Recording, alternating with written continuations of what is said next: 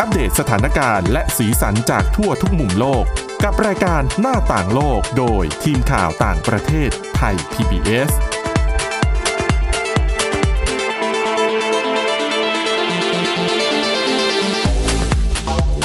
สวัสดีค่ะ คุณผู้ฟังขอต้อนรับเข้าสู่รายการหน้าต่างโลกค่ะ วันนี้นะคะเราก็ยังคงมีเรื่องราวที่น่าสนใจเกี่ยวกับ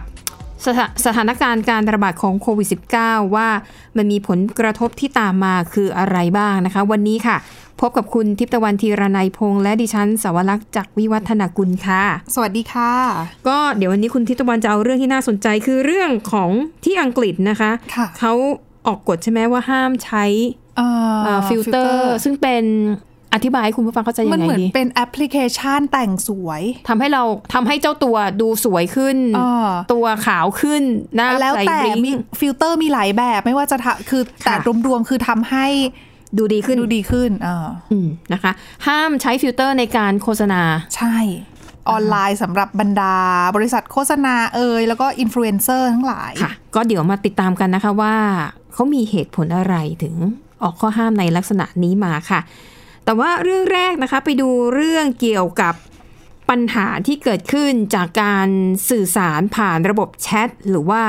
เอ่อระบบแอปพลิเคชันทั้งหลายนะคะ เนื่องจากว่าในช่วงที่โควิด -19 ระบาดมากๆเนี่ยหลายประเทศก็ใช้มาตรการปิดปิดประเทศบ้าง ปิดเมืองบ้าง ก็ทำให้คนเนี่ยต้อง ปลีกวิเวกมากขึ้นอ่ะถ้าใครยังโสดๆอยู่คนเดียวก็จะเหงาหน่อย เพราะอยู่ในห้องแต่คนเดียว ถ้าใครอยู่กับครอบครัวก็ ก็อยู่กันเป็นครอบครัวนะคะ แต่ว่าจะไม่ได้ไปพบปะกับคนอื่นดังนั้น เวลาช่องทางหลักในการใช้สื่อสารกับเพื่อนร่วมงาน หรือว่าคนอื่นๆไม่ว่าจะเป็นญาติพี่น้องเป็นครอบครัว ก็คือเออพวกแอปพลิเคชันต่างๆ หรือว่าการแชทนะคะ ซึ่งเอ่อมันมีผลวิจัยนะคะ ที่เขาบอกว่าอ่าในช่วงแรก ๆ ที่ทุกคนจะต้องเก็บตัวเนี่ย บางทีการได้อ่านข้อมูลหรือว่าอ่านแชทหรือบางทีอาจจะไม่ใช่แชทเรื่องงาน แต่เป็นแชทเรื่องแบบคุยกันสัพเพเหระเนี่ย มันจะทำให้คนน่ะรู้สึกดี เพราะรู้สึกว่าเรายัง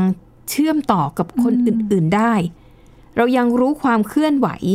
ไม่ว่าจะเป็นเพื่อนร่วมงาน หรืออาจจะเป็นเพื่อนเก่าสมัยเรียน หรือแม้แต่เป็นคนในครอบครัวนะคะอ่ะวันนี้ทำอะไรกิน วันนี้มีเรื่องเล่าเออเรื่องเล่าที่เกี่ยวกับอ่ะการต้องกักบริเวณ บางคนก็สาธิตวิธีปลูกต้นไม้อะ ก็ ไรแบบ ก็ เนี้ย เรียกว่าเข้าไปส่องชีวิต ใช่ คน ใช่ อื่น ใช่ เรื่อง ถูกต้อง นะคะเขาบอกว่าแรก ๆ เนี่ย มันก็ทำให้เราเพลิดเพลินใจดี ค่ะ แต่เขาบอกว่าพอเวลาผ่านไปนานขึ้น ความเพลิดเพลินเหล่านั้นจะหายไปและจะมีความรู้สึกหนักอกหนักใจแล้วก็เครียดตามมา เหตุผลก็เพราะว่า คุณทิพย์ตะวันถามความรู้สึกของคุณแล้วกันว่า ค่ะ ทุกวันเนี้ยถ้าคุณแบบไลน์ไปหาใครสักคนเนี่ย คุณคาดหวังว่าเขาควรจะต้องอ่าน หรือว่าตอบกลับข้อความคุณภายในเวลาเท่าไหร่ ดิฉันไม่ได้คาดขึ้นอยู่กับประเด็นนะ คือถ้าเป็นแบบทักทายธรรมดา ดิฉันก็โอเคเข้าใจได้แหละว่า เขาอาจจะไม่ว่าง เพราะว่าอย่างดิฉันก็เป็นคนไม่ค่อยชอบดูมือถืออ ม เออแต่ว่าถ้าเป็นเรื่องงานเนี่ยเราก็จะใจจดใจจ่อนิดนึงนะ อาจจะแบบรอให้ทัน ค่ะ ได้งานเราหรือเปล่า ค่ะ อย่างนี้ แต่มันมีผลวิจัยนะคะ ที่เขาบอกว่า เนื่องจากคนยุคปัจจุบันเนี้ยใช้ชีวิตอยู่กับโลกออนไลน์มากขึ้น ค่ะ แล้วก็เวลาที่ส่งข้อความไปคนส่วนใหญ่จะคาดหวังว่า ตอบเลย ใช่ อุ๊ยแต่ดิฉันตกใจมากเลยนะ บางครั้งแบบดิฉันพิมพ์กดส่งปั๊บเอาตอบเลยงงมาก เอาบางคนเขาตั้งเป็นระบบ notification เอาไว้ไง ให้รู้เลยใช่ไหม ให้รู้ว่ามีข้อความใหม่เข้ามา แต่บบางทีแบบถ้าดิฉันได้รับข้อความตอบกลับเร็วๆเนี่ยฉันก็ถามไปเหมือนกันนะอุ้ยทำไมตอบเร็วขนาดนี้ บางคนก็จะแบบ อ๋อ เปิดแอปพลิเคชันนี้ขึ้นมาอยู่พอดี หรือว่าอ่ะจับมือถืออยู่พอดี อ่าค่ะ อ่า ซึ่งอันเนี้ยเป็นอาการที่หลายคนเป็นอยู่ในเวลานี้คือรอไม่ได้ อืม นะคะ ดังนั้นเนี่ย ใจร้อน ใช่และส่งไปครั้งที่หนึ่งเอ้า อ่านแล้วไม่ตอบหรือไม่อ่าน ยิงไปอีกรอบ ค่ะ แล้วก็ทำอย่างนี้บ่อยๆนะคะ มันก็เลยกลายเป็นว่าคนที่ได้รับข้อความเนี่ยบางครั้งรู้สึกเครียด เพราะอย่างที่คุณทิพย์ตะวันตั้งข้อสังเกตบางทีเขาอาจจะไม่ว่าง หรือเขาอาจจะยังไม่ยังไม่พร้อม พร้อมอืม ที่จะสนทนาในเรื่องนั้นในเวลานั้น หรือบางทีแบบเรากำลังรีบๆทำอะไรอยู่ ใช่ หรือว่าแบบเปิดขึ้นมาเห็นแล้วล่ะ แต่ว่าแบบไม่สะดวกที่จะพิมพ์ ค่ะเขาก็เลยมองว่า อ่ะ ทีนี้บางคนเลยรู้สึกว่ามันเป็นความกดดันแล้วที่รู้สึกว่า อ้าว ฉันเห็นข้อความแล้วฉันต้องเข้าไปอ่านเลย แล้วฉันก็ต้องตอบเลย ในขณะที่ตัวเองอาจจะยังไม่สามารถทำได้ในเวลานั้นนะคะอ่ามันก็เลยทำให้คน รู้สึกว่าเกิดความเครียดขึ้นมา ค่ะ อ่าฮะนะคะ แล้วเขาบอกว่าอ่ะเขายกตัวอย่างนะคะว่าต่อให้ไม่เกิดการระบาดของโควิด -19 เนี่ยสถิติการใช้แอปพลิเคชันส่งข้อความเนี่ยมันก็เพิ่มขึ้นอยู่แล้วนะ ค่ะ อย่างของ WhatsApp เนี่ยเขาบอกว่าเมื่อเดือนมีนาคมปีที่แล้วจำนวนผู้ใช้งานเพิ่มขึ้นถึง 40%น อืมี่ แค่เดือนมีนานะ และคิดดูว่าหลังจากมีนาการระบาดเนี่ยมันทวีความรุนแรงมากขึ้นอีกนะคะ ดังนั้นยอดผู้ใช้แอปพลิเคชันของ WhatsApp เนี่ยมันต้องเพิ่มขึ้นอีกเยอะเลย เช่นเดียวกับ Zoom โห Zoom นี่แบบยอดการใช้งานเติบโตแบบถล่มทลายมากๆนะคะ เพราะว่ากลายเป็นแอปพลิเคชันที่ใช้สำหรับการประชุม ค่ะ ได้ค่อนข้างค่อนข้างดีนะคะอ่ะเขาบอกว่าเหตุผลที่ทำให้ข้อความเหล่านี้ทำให้เกิดความเครียดหนึ่งคือความกดดัน อืม ที่เรารู้สึกว่ามาแล้วต้องอ่านเลย อ่านเลยแล้วควรจะตอบเลยนะคะอ่าแล้วเขาก็มองว่าอืมแล้วไอ้เมสเซจพวกเนี้ยบางทีมันมันไม่ได้จำกัดเวลาไง ค่ะ คือมันมันมาเรื่อยๆ บางคนนี่มีอาการหนักถึงขั้นว่า ส่งมา ในไลน์เนี่ย ในไลน์บางทีมันก็จะมีเอ่อเป็นไลน์ของพวกบริษัทขายสินค้าขายบริการต่างๆ ที่เราไป ค่ะ ไปสมัครไว้ อ๋อ อาจจะด้วยอยากได้สติกเกอร์ของเขา หรือว่า อา อา จ จ จะ จะ ก็ฟรี หรืออาจจะเคยไปซื้อสินค้าหรือว่าใช้ ค่ะ บริการอะไรสักอย่าง แล้วมันก็จะคาอยู่ในระบบ ค่ะ แล้วพอพวกเนี้ยมันเขายิงโฆษณาเข้ามาทุกวันวันละหลาย ๆ ตัวเนี่ย อืม บางคนน่ะมีอาการที่ไม่สามารถ ไม่สามารถปล่อยให้ข้อความเหล่านั้น ขึ้นมาได้ ไม่อ่านได้อ่ะ อ๋อ ดิฉันเป็น พูดไหมดิฉันจะพูดยังไง ฉัน ดี เป็น คือ ถ้ามีข้อความใหม่เข้ามาปุ๊บ ก็ต้องกดเข้าไป คือเหมือนกับ อันนี้เป็นโรคจิตชนิดหนึ่ง ใช่ค่ะ คือบางทีดิฉันเห็นแบบข้อความเนี่ยอ่ะสมมติยกตัวอย่างแอปพลิเคชัน Line ค่ะ คือถ้าเปิดมาเนี่ยดิฉันก็จะถ้าเปิดแล้วเนี่ยดิฉันจะไม่ชอบให้มีข้อความแบบ1 2 3คือแบบเลขที่ขึ้นมาว่าค้างอ่านอ่ะ ใช่ใช่ใช่ ดิฉันก็ต้องกดเข้าไปก่อนให้มันหายไป คุณทนไม่ได้ใช่ไหมที่จะเห็น ใช่ ตัวเลขเหล่านั้นโผล่ขึ้นมา ใช่ ค่ะ แล้วดิฉันก็จะรู้สึกแบบแปลกๆไงเพราะว่ามันจะมีผลต่อยอดยอดข้อความค้าง ค่ะ ของไลน์อ่ะ คือปกติไลน์เขาจะขึ้นข้อความขึ้นตัวเลข ใช่ ให้ว่า ใช่ เรายังไม่ได้อ่านอีกกี่ข้อความ ค่ะ แล้วถ้าเราไม่กำจัดไอ้ข้อความที่ค้างอยู่ในพวกบริษัทโฆษณาโฆษณา ค่ะ สินค้าเข้ามาเนี่ย มันจะทำให้เราไม่รู้ว่าตัวเลขข้อความที่เราได้รับ แล้วเราลืมอ่านเนี่ย มันมีหรือเปล่า เออคือคือคิดคิดยาว อ่า แต่วันนี้ฉันจะไม่ ค่ะ ได้กดเข้าไปดูนานนะ คือแบบเหมือนกดให้ตัวเลขหาย หายไปอ๋อแต่ไม่ได้เข้าไปอ่าน หงุดหงิดนิดนึงหงุดหงิดนิดนึงไงว่าโอ้ยเยอะจัง อืมอืมอืมอืมนะคะอ่ะเขาบอกว่าเนี่ยแหละคือปัญหาของคนรุ่นใหม่ที่ทนไม่ได้ อืมมีคนเป็นเหมือนดิฉันใช่ไหม ใช่มี โอเคดิฉันนึกว่าดิฉันแปลกอยู่คนเดียว นะคะเขาบอกว่าไอไอสถาไอสภาวะการที่เกิดขึ้นเนี่ย มันเป็นเหมือนภาระทางการสื่อสารน่ะ ค่ะ ที่มันเพิ่มมากขึ้น อ๋ออ๋ออ๋ออ๋อ ถูกไหมเพราะว่าช่วงโควิดน่ะ การขายของการโฆษณาอะไรอะทำผ่านไลน์ มทงหมดนะ มันจะ อืม ตรงเข้าหากลุ่มเป้าหมายมากกว่านะคะอ่ะดังนั้นเขาบอกว่ามันก็มีวิธีการแก้เหมือนกันนะคะถึงขั้นที่ ค่ะ เอ่อสมาคมจิตวิทยาแห่งอเมริกันเนี่ยเขาก็ออกคำแนะนำ ดิ มาเลฉัน ย ต้องฟังเลยนะ เนี่ยแล้วผลมีผลโดยตรง อืมค่ะ อันดับแรกค่ะ ให้ปิดการแจ้งเตือน no อ่า nofi- เอ่อ notification สำหรับเอ่อกลุ่มแชทที่ ค่ะ ไม่ได้สำคัญนะไม่ได้จำเป็น อ๋อ นะคะ เปิดไว้เฉพาะอาจจะเป็นกลุ่มเรื่องอะงาน ค่ะ หรือว่าเป็นกลุ่มครอบครัวที่ใกล้ชิดอ่ะอันเนี้ยสำคัญ ก็ต้องเปิดเอาไว้ ใช่เปิดไว้แค่นั้นพอนะคะ เพราะเขาบอกว่าถ้าพูดถึงในเชิงจิตวิทยาเนี่ย สมมติถ้ามันมีไลน์เด้งมาแล้วมันเกิดเป็นงานทำให้เราทนไม่ได้ เราต้องแบบหยิบโทรศัพท์แล้วขึ้นมาดูเดี๋ยวนั้นว่า ค่ะ ไลน์ที่ส่งเข้ามาคืออะไรเขาบอกปฏิกิริยาเนี่ยมันคล้ายกับ มันเป็นปฏิกิริยาที่เรียกว่า Pavlovian ค่ะ มันเป็นชื่อของการทดสอบ อ่า ชนิดหนึ่ง อ่า เขาจะให้สุนัขเนี่ย น้ำลายไหลใช่ไหม ใช่ อ่า ก็คือสุนัข จะได้ยินเสียงกลิ่ง ค่ะ ทุกครั้งที่มันได้ยินเสียงกลิ่นนั่นหมายความว่ามันจะได้กินเนื้อ ค่ะ นะคะคือในตอนแรกที่ทดสอบอะเมื่อสุนัขได้ยินเสียงกลิ่ง มันจะยังไม่น้ำลายไหล แต่พอเขาทำอย่างนี้ทุกครั้งคือเสียงกลิ่งดังปุ๊บได้กินเนื้อ ทุกครั้งทุกครั้งเวลาผ่านไป ต่อให้สุนัขไม่เห็นเนื้อ เออ แค่ได้ยินเสียงกลิ่ง ก็น้ำลายไหลแล้ว ก้อนน้ำลายไหลแล้ว เช่นเดียวกันกับเวลาที่มนุษย์ได้ยินเสียง ติ้งว่ามีสัญญาณข้อความเข้า ค่ะ แม้เราจะไม่รู้ว่าข้อความนั้นคืออะไร แต่ใจเราอะ่ะ อ่า มันเตลิดไปแล้วว่าเฮ้ยเรื่องอะไรอะเรื่องอะไร เออ เรื่องนู้นเรื่องนี้เรื่องของคนอื่นสำคัญหรือเปล่า ต้องเปิดดูเดี๋ยวนั้น นะคะ ดังนั้นอันดับแรกค่ะ ปิดเลย ปิดการแจ้งเตือนสำหรับกลุ่มไลน์ที่ไม่จำเป็นนะคะ แล้วก็สองพยายามหา พยายามกำหนดเวลาให้กับตัวเองอะ ค่ะ ว่าถึงเวลานี้นะ เราจะให้เวลากับตัวเอง อย่าหยิบมือถือขึ้นมาดู อื สมมติเลิกงานแล้วอยู่บ้านแล้วพัก ค่ะ ผ่อน ก็ ก็อยู่บ้านพักผ่อน ไม่ทำ ดูทีวี เลย ทำความสะอาดบ้าน อย่าได้จ้องหน้าจอ มือถือตลอดเวลา นะคะ แต่ดิฉัน เพราะว่ามันทำให้เราเพิ่มความกังวล อ๋อ ม แต่ดิฉันใช้วิธีแบบนี้คือปิด ค่ะ notification ม หรือไม่ก็เลือกที่จะอ่านข้อความบางข้อความไง ค่ะ คือบางทีเราจะเลือกปิดไปเลยหรือไม่จับมือถือเลยอะ่ะ อาจจะ สำหรับ อ่ามันบางที สำหรับบางคนเป็นไปไม่ได้ เออบางทีเรื่องงานด่วนอะไรอย่างนี้นะคะ อือฮึ ก็ ค่ะ อ่ะก็เลือกที่จะอ่ะบางทีเราอาจจะมีข้อความเด้งเข้ามาแต่ว่าไม่ต้องไปอ่านก็ได้ ค่ะ อย่างนี้ มีคำแนะนำเพิ่มเติมอีกนะคะ เช่นบอกว่าคุณน่ะต้องคอยฝึกตัวเองว่า ถ้าบางครั้งมันมีข้อความที่ยังไม่ใช่เรื่องด่วนไม่ใช่เรื่องสำคัญ ค่ะ สำคัญ ให้ปล่อยวาง อืม แล้วอีกวันหนึ่งหรือเมื่อไหร่ ค่อยดู เอออ ม ที่เป็นเวลาการใช้โทรศัพท์ค่อยกลับมาดูคือ ต้องหาข้ออ้างให้ตัวเองบ้าง ในการที่จะไม่ตอบกลับเรื่องที่ไม่จำเป็นในทันทีนะคะ ข้อต่อมาค่ะที่เขาแนะนำก็คือว่า ถ้าหากว่าเป็นเรื่องด่วนหรือเป็นเรื่องอะไรเนี่ย ขอให้อย่าอย่าไลาอย่าทิ้งข้อความโทรศัพท์ไปหาเลย อ๋อ อืม ดีกว่า ค่ะ เพราะบางทีพิมพ์เสียเวลาอีกด้วยนะ ใช่ แล้วห และ งุดหงิดด้วย และอย่างบางคนเนี่ยอาจจะตั้ง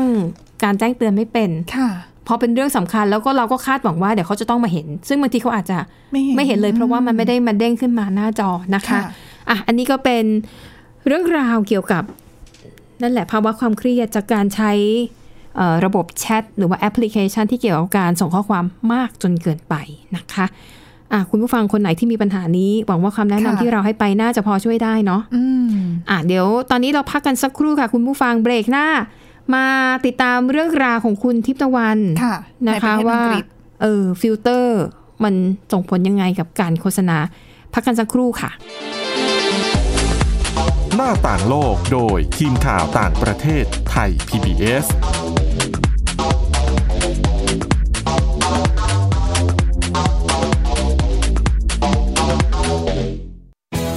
ไทย PBS Digital Radio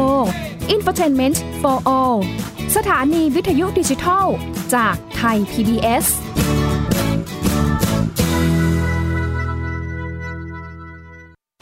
อยู่ที่ไหนก็ติดตามเราได้ทุกที่ ผ่านช่องทางออนไลน์ จากไทย PBS Digital Radio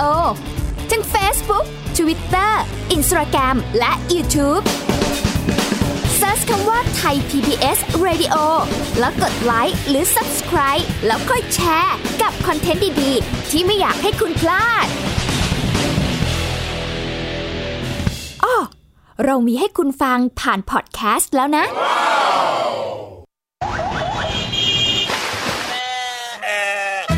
ชวนทุกคนตะลุยไปให้สุดโลก สะบัดจินตนาการกับเสียงต่างๆ ไปพร้อมกัน ในรายการ เสียงสนุกทาง www.thaipbspodcast.com และแอปพลิเคชันไทย PBS Podcast แล้วเจอกันนะครับ สองพี่น้องนานิพี่สาว กับนินจาน้องชาย ใช้ชีวิตอันแสนสงบสุขอยู่ในบ้านกับพ่อแม่ นินจา เมื่อไหร่จะเก็บจานสักที กินเสร็จแล้วก็เอาแต่นั่งเล่นเกมอยู่นั่นแหละ โห พี่นานี่ไม่รู้อะไรข้า แต่อยู่มาวันหนึ่ง กลับมีเพื่อนบ้านประหลาดประหลาดๆมาอาศัยอยู่ข้างบ้าน พวกเขาเป็นใครกันนะ เฮ้ยเอ้ยเอ้ยไม่ได้นะ เอาออกมาใหม่เลยนานี้ ตามหลั ไก่ตัวหนึ่ง เสือตัวหนึ่ง แล้วก็กอริลลาตัวหนึ่งเหรอ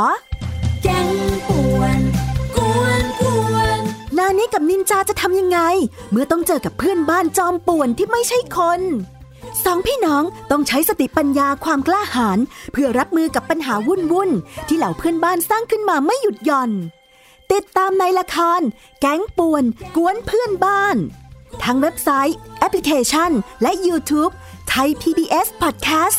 และอย่าลืมกดถูกใจ Facebook ไทย PBS Podcast ด้วยนะ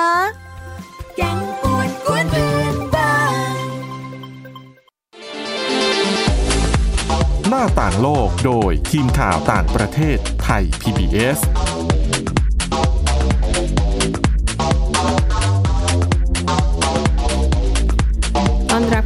วงที่สองค่ะ ช่วงนี้เดี๋ยวคุณทิตวันมาเล่าให้ฟังเรื่องของที่ประเทศอังกฤษนะคะ ที่เขามีการออกกฎห้าม ใช้ฟิลเตอร์ในการโฆษณาสินค้าทางออนไลน์ เหตุผลเพราะอะไรคะ คือจริงๆ เรื่องนี้เป็นระเบียบที่ออกโดยสำนักงานมาตรฐานการโฆษณาอังกฤษนะคะ คือเขาบอกว่าระเบียบเนี้ยจะใช้กับบรรดาบริษัทโฆษณา แล้วก็บรรดาอินฟลูเอนเซอร์ก็ ค่ะ คือดิฉันจะอธิบายคำว่า ค influencer นดังในโลกออนไลน์ เออ ที่มีอิทธิพลในการตัดสินใจซื้อสินค้าหรือบริการ ใช่ คือบางทีเนี่ยตามบริษัทขายผลิตภัณฑ์อ่ะ ค่ะ ไม่ว่าจะเป็นบำรุงผิวเอย มันจะมี เครื่องสำอา BA ง BA เออ BA อ่า เขาก็จะเอามาให้บรรดาอินฟลูเอนเซอร์เหมือนรีวิวสินค้าให้ อ่า อย่าง ถูกต้อง นี้ง่าย ๆ รีวิวสินค้าให้แล้วอินฟลูเอนเซอร์รับมาก็ ค่ะ ลองใช้แล้วก็มารีวิวให้ฟังว่าเอาดียังไง ไม่ดียังไง ค่ะ ใช้แล้วเห็นผลยังไง อืม ซึ่งอ่ะการรีวิวเนี่ยเขาก็จะจัดทำเป็นคลิปวิดีโอ ค่ะ เผยแพร่ทางสื่อสังคมออนไลน์ของเขา อืม แล้วปรากฏว่าบางคนใช้ฟิลเตอร์ ค่ะ ดังนั้นเนี่ยทางสำนักงานเขาก็มองว่าฟิลเตอร์ที่เอาไปใช้เนี่ยทำให้ เขาเรียกว่าอะไรอะ เดี๋ยวต้องให้ ภาพ คุณ ที่อ ทิ อก ตวัน มา อธิบายก่อนว่าฟิลเตอร์คืออะไร คุณผู้ฟังบางท่าน ฟิล อาจจะแบบไม่ค่อยเข้าใจ อืมฟิล อย่างสมมติ อืม ถ้าเราถ่ายด้วยไฟปกติด้วยกล้อง ค่ะ ปกติ แล้วดิฉันแบบอ่ะรีวิวครีมทาแล้วขาว เออ อ่าฮะ คือเบคือเอางี้ถ้าไม่มีฟิลเตอร์คือเป็นภาพปกติแหละ ใช่ แต่ ใช่ การใส่ฟิลเตอร์เนี่ยคือเป็นเหมือนแอปพลิเคชันทำให้เราดูสวยขึ้น ไม่ว่าจะเป็นรูปแบบไหนก็ตาม คือเราอยากเปลี่ยนอะไรเราก็ใช้ฟิลเตอร์อันนั้น เช่น เราอยากให้ดูขาวขึ้น เราก็ใช้ฟิลเตอร์ที่เป็นเป็นทำให้เราดูขาวขึ้น ทำให้ดิฉันตัวขาว เออ มากกว่าความเป็นจริง ใช่หรือไม่ก็ทำให้ผิวดูสว่าง หรือไม่ก็หรือไม่ก็ทำให้หน้าดูนวลนวลๆเนียนเนียน ริเอ่อสิวริ้วรอยหายไป ไม่มี ด้วย ใช่ ฟิลเตอร์ ๆเออหรือไม่ก็ฟิลเตอร์บางอย่างก็จะมีทำให้ตาโตบ้าง เปลี่ยนสีตาบ้าง อ่าๆๆ เปลี่ยนรูปหน้าบ้างอะไรอย่างนี้ก็มีนะคะ เดี๋ยวนี้ ค่ะ คือสำหรับคนที่เล่นโทรศัพท์มือถือชอบถ่ายรูปเนี่ย น่าจะคุ้นชินกับฟิลเตอร์พวกนี้อยู่แล้วว่ามีให้เลือกเยอะมาก ถ้าเข้าใจก็คือเออถ่ายรูปทีนึงได้ผ่านไปร้อยแอปอะกว่าจะแบบ เออ เอาไปโพสต์ลง แต่ใน ประมาณ แง่ของ นั้น ฟิลเตอร์เนี่ยคือใช้กับสื่อวิดีโอคลิปวิดีโอ เออ อันอธิบายอย่างเงี้ยจะเข้าใจง่าย น่าจะ แอปใช้กับภาพนิ่ง แต่ว่า ค่ะ ฟิลเตอร์ใช้กับคลิปวิดีโอ เออนั่นแหละ ดังนั้นค่ะ และเพราะการใช้ฟิลเตอร์แบบเนี้ยเลยทำให้ภาพที่ออกมาเนี่ย ดูดีเกินจริง ดังนั้นในยทางสำนักงานมาตรฐานการโฆษณาเขาก็เลยออกระเบียบว่า ห้ามไม่ให้บรรดาบริษัทโฆษณาเอยอินฟลูเอนเซอร์เอยเนี่ย ค่ะ ใช้ฟิลเตอร์เหล่านี้ในการ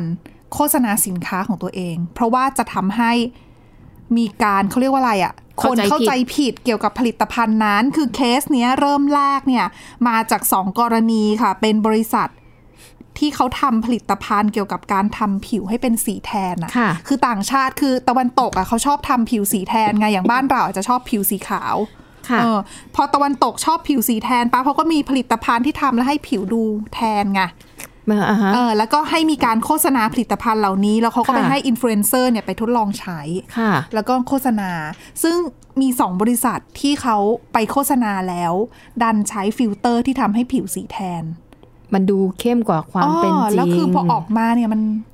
มันดูไม่ใช่คือผลิตภัณฑ์จริงๆเนี่ยใช้ออกมาแล้วไม่ได้ไม่ได้อ ไม่ ย่าง ได้ ที่ ขนาด โฆษณา อ๋อ ในโลกออนไลน์ ค่ะ ที่มีฟิลเตอร์ไงทางบริษัททางสำนักงานเขาก็เลยออกระเบียบว่าแบบเนี้ยทำไม่ได้ผิด ค่ะ เออแล้วก็เลยออกกฎว่าอ่ะไม่ให้ทำดังนั้นเนี่ยก็เลยก็จริงๆแล้วเนี่ยกระแสเนี้ยเขามีคนผลักดันตั้งแต่ปีที่แล้วนะ ช่วงเดือนกรกฎาคม ค่ะ ชื่อว่า hashtag filter drop รณรงค์แบบจริงจังในโลกออนไลน์เลยล่ะ เพราะเขาก็ตระหนักถึงปัญหานี้แหละ จนในที่สุดก็สำนักงานมาตรฐานการโฆษณา ก็ออกระเบียบมา ค่ะ อืม ซึ่งดิฉันสนับสนุนนะแนวคิดนี้ เพราะว่าดิฉันน่ะเป็นคนหนึ่งเลยที่การเข้าไปดูพวกอินฟลูเอนเซอร์ ค่ะ รีวิวสินค้าหรือว่าเครื่องสำอางหรือว่าอะไรทั้งหลายเนี่ย ดิฉันน่ะจะถ้าได้ดูแล้วเขาบอกว่าดีอ่ะดิฉันก็จะไปซื้อตาม ใช่ไหมาคือเรา ใช่ เห็นไงเราเราเรารู้สึกว่าเรา เพราะ ห็น เรารู้สึก ของจง ว่าเขาเป็นคนธรรมดาเหมือนเรา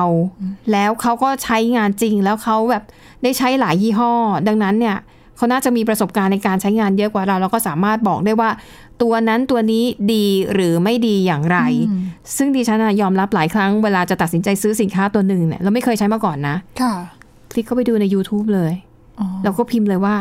สินค้าตัวนี้ ไปดูเขารีวิว ยี่ห้อนี้ อืม ดีไหมแล้วก็ไปดูรีวิวกันสักแบบ สองสามคน อ่ะดู แล้ว ภาพรวม แล้วก็ตัดสินใจซื้ออ ม นะคะ แต่ดิฉันก็มาเข้าใจตอนหลังว่า ก็ทุกคนก็ถูกจ้างทั้งนั้น อ้าว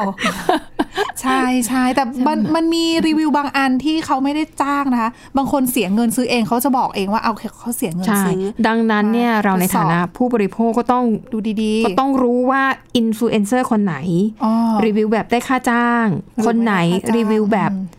รีวิวแบบประสบการณ์ตรงจริง ๆ ของ บาง เขา บางทีก็ขึ้นอยู่กับผลิตภัณฑ์ด้วยนะ ค่ะ คือบางทีอ่ะอินฟลูเอนเซอร์คนเนี้ยปกติเสียเงินซื้อมาทดลองรีวิวเอง แต่ว่าบางผลิตภัณฑ์ได้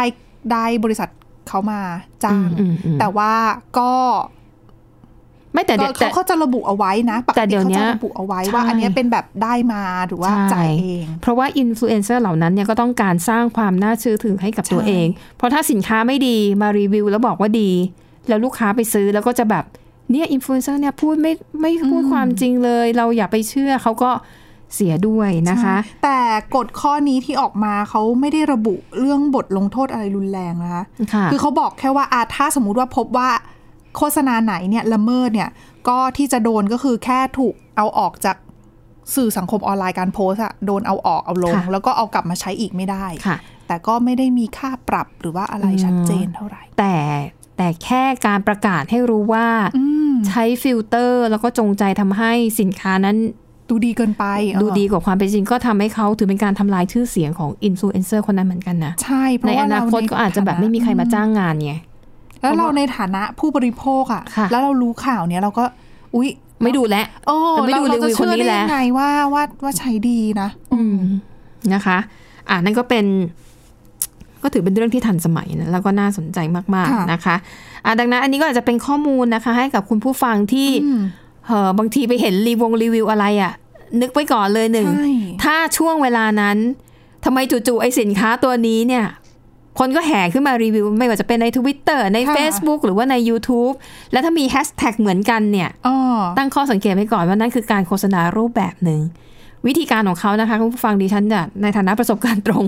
คือเสียเงินกับพวกนี้มาแล้วเยอะก็คื โด อ นหลอกไปแล้วหรือเปล่า ไม่หลอก มีหลายครั้งที่ดิฉันก็ไปดูในทวิตเตอร์แล้วก็อย่างแบบครีมอันเนี้ยทาแล้วดี แล้วเวลาข้อความที่เขาเขียนน่ะ ค่ะ เขาจะเขียนเหมือนเขาเป็นคนธรรมดา ซึ่งเขาก็เป็นคนธรรมดาจริงๆแหละบอก เนี่ยไม่เคยใช้ครีมประเภทนี้เลย มาใช้ตัวนี้ตัวแรก หูมันดีมาก ทานแล้วใส่วิง ไม่แพงด้วยนะ มีขายที่โน่นนี่นี่ที่ฉันไปซื้อเลยซื้อตาม ค่ะ เลย โอเค มันก็โอเคระดับหนึ่งไงแต่มันไม่ได้แบบดี ว้าวขนาดนั้นนะ ว้าวขนาดนั้นก็ดีระดับหนึ่งแล้วอย่างคือมันก็ไม่ได้แพงมาก แต่ดิฉันนะพอเจออย่างเงี้ยหลายๆรอบแล้วรู้สึกว่าโอ้มันไม่ใช่แล้ว อืม ข้อสังเกตหนึ่งถ้ามีการแฮชแท็กพร้อม ๆ กันในเวลาสองสามวันไล่เลี่ยกันอ่าเป็นสินค้าตัวเดียวกันคำโฆษณาคล้ายๆกัน อืม ตั้งข้อสังเกตไปก่อน นั่นคือการโฆษณา อย่าเพิ่งรีบไปซื้อตามเขานะคะ ใช่ เพราะปกติแบบเนี้ยเขาจะมีบริษัทโฆษณา ใช่ เขาจะระบุไว้เลยว่าควรจะมีข้อความแบบนี้อยู่ใน ใช่ ในการโฆษณาผลิตภัณฑ์ของเขาในการรีวิว เพราะว่าเวลาเขาจ่ายเงินให้อินฟลูเอนเซอร์เหล่านั้นเนี่ย อืม เขาใช้คีย์เวิร์ดเหล่านี้เซิร์ชเข้าไปดูได้ อืม แล้วอินฟลูเอนเซอร์จะได้เงินเท่าไหร่ก็ขึ้นอยู่กับยอด follower ยอดผู้ติดตาม เกี่ยวกับยอดวิวด้วยไหมคะ หรือว่าไม่เกี่ยว น่าจะ ถ้าเป็นภาพนิ่งมันจะไม่โชว์ยอดวิวไงคุณทิพย์ตะวัน อ๋อ ใช่ไหมแต่อาจจะเป็นดูจากยอดกดไลค์แต่ถ้าคุณมีคนติดตามเยอะอะเวลาที่เราตามคุณน่ะ เวลาเราไล่ผ่านไทม์ไลน์อ่ะมันจะต้องผ่านตาอยู่แล้วนะคะ เรียกว่าเป็นเทคนิคเนาะอย่าพูดว่าเป็นกลโกงเลย เป็ ก น ลยุทธ์ในการขาย ใช่ เป็น และ ก การ ลยุท โฆษ ธ์ ณา ในการประชาสัมพันธ์สินค้า ก็ต้ ผ่า อน งมี ระบ กา บ ร ออนไลน์ ปรับตัวเพราะ แต่ ว่ายุค ใช่ นี้ไง แต่คุณผู้ฟังต้องต้องต้องตามให้ทันน่ะ ใช่ใช่ นะคะอ่ะก็หวังว่าข้อมูลเหล่านี้จะเป็นประโยชน์เนาะ ค่ะ จะได้แบบควบคุมเงินไม่ให้ไหลออกจากกระเป๋าเยอะเกินไป โดยไม่ นั่ จำ นน่ะสิ เป็น อืมค่ะ ทั้งหมดนี้ประสบการณ์ตรงล้วนๆค่ะ ขอบอก เจ็บมาแล้ว เจ็บมาแล้ว ก็เลย ใช่ อยากจะให้บทเรียนกับ ใช่ คนอื่ ใช่ นต่อด้วย ใช่โอเค และทั้งหมดนี้ก็คือเรื่องราวนะคะ ที่ทีมข่าวต่างประเทศนำมาเสนอค่ะ วันนี้หมดเวลาแล้วขอบคุณสำหรับการติดตามพบกันใหม่ตอนหน้า เราสองคนและทีมงานลาไปก่อนสวัสดีค่ะ สวัสดีค่ะ Thai PBS podcast. View the world via the voice.